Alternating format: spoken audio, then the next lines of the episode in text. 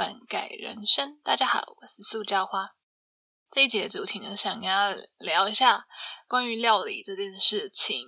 嗯，不瞒大家说，在国小、国中的时候，家里是跟我说，就是我不能开火，所以我连开瓦斯炉都怕。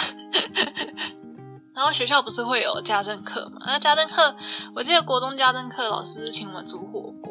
其实我觉得现在想一想，觉得火锅这个料理其实是算是蛮简单一道料理。可是 我那时候手忙脚乱，就是整个不知道该从何处开始这样。那到了高中，高中家政课呢，呃，老师特别喜欢做甜点。印象最深刻的一次是。因为记错时间了，我们把那个烤箱不然给它烤太久，结果我们的面包变成焦黑的面包。然后那时候就觉得哇，心里好难过。我想说，天哪，我怎么连这个面包都烤不好？组员就是还人好安慰大家说，没关系，还是很好吃的，我吃给你们看。然后我们就我们心里就想说，啊，好了，你不用做到这样了。所以呢，就是从那。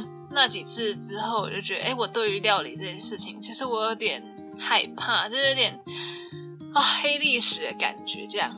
然后呢，大概是到我毕业后，因为外食嘛，外面的东西比较高油高盐，然后对我身体比较不好，想要健康一点之后，就觉得我要减少外食，然后自己煮看看这样。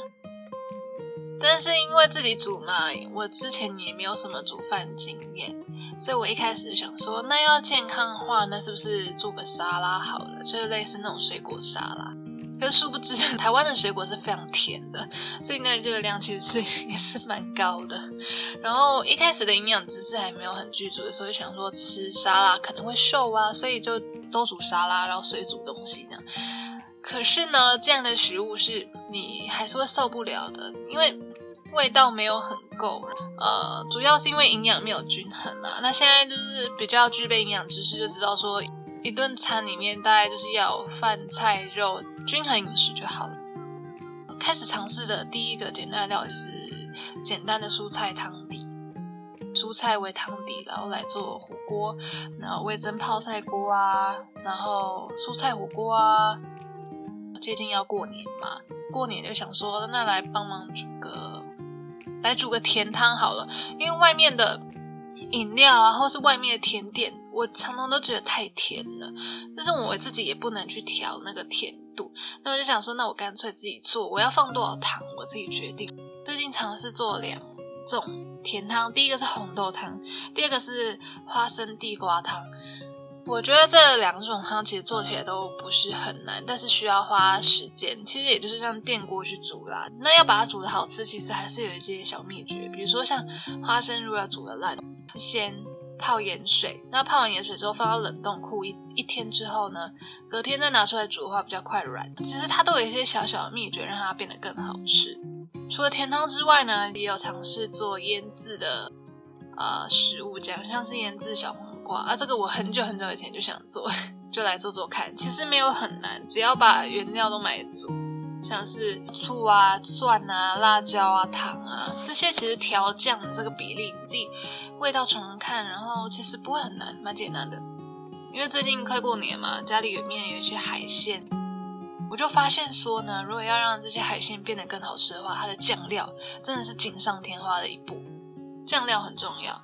举例来说，好了，像虾子，尝试第一道就是柠檬虾，第二道是可口可乐炒虾。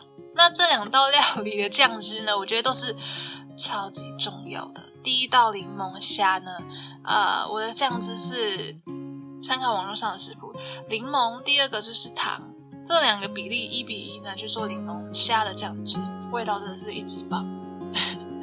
第二道可口可乐炒虾呢？啊，这一道很特别，原因是因为我们家里冰箱有一罐可口可乐，我想说那食材不要浪费好了，就把它拿来当做炒虾的酱汁。那网络上找到的食谱一样，可口可乐炒虾呢，原料酱汁就是可口可乐跟呃酱油去做调配，结合出来的酱汁，我觉得很特别，不会太咸，不会太甜，把酱油的咸稀释掉，然后增加一点可乐的一些。淡淡的甜味。接下来呢，另外一道料理是凉拌花枝。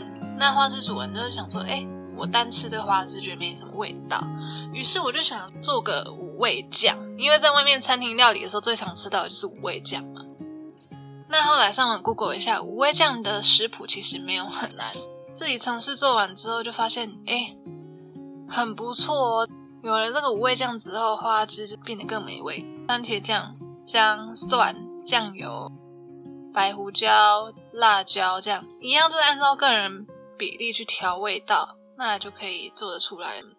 还有一个酱汁是我在吃外面的健康餐的时候发现，哎，有一些餐厅沙拉酱呢是用柠檬和风酱，那这柠檬和风酱呢，它的原料呢只需要柠檬。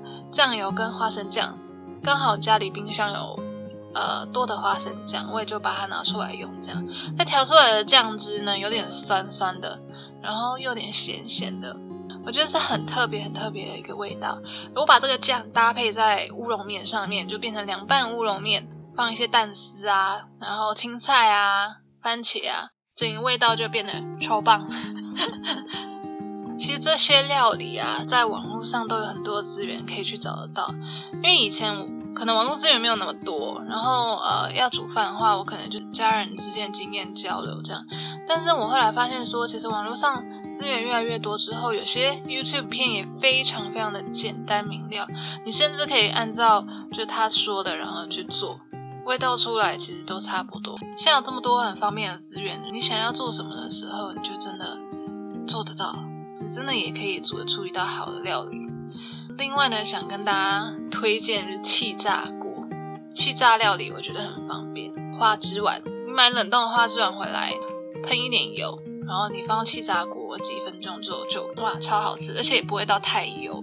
或者是炸鸡块啊、炸豆腐啊这些。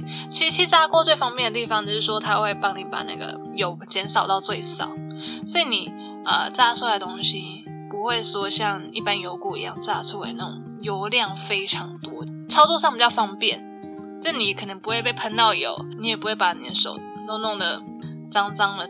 推荐大家去试试看，每天去规划说你每天要吃的呃料理啊，然后自己亲手做。我觉得自己亲手做这件事情非常的有成就感。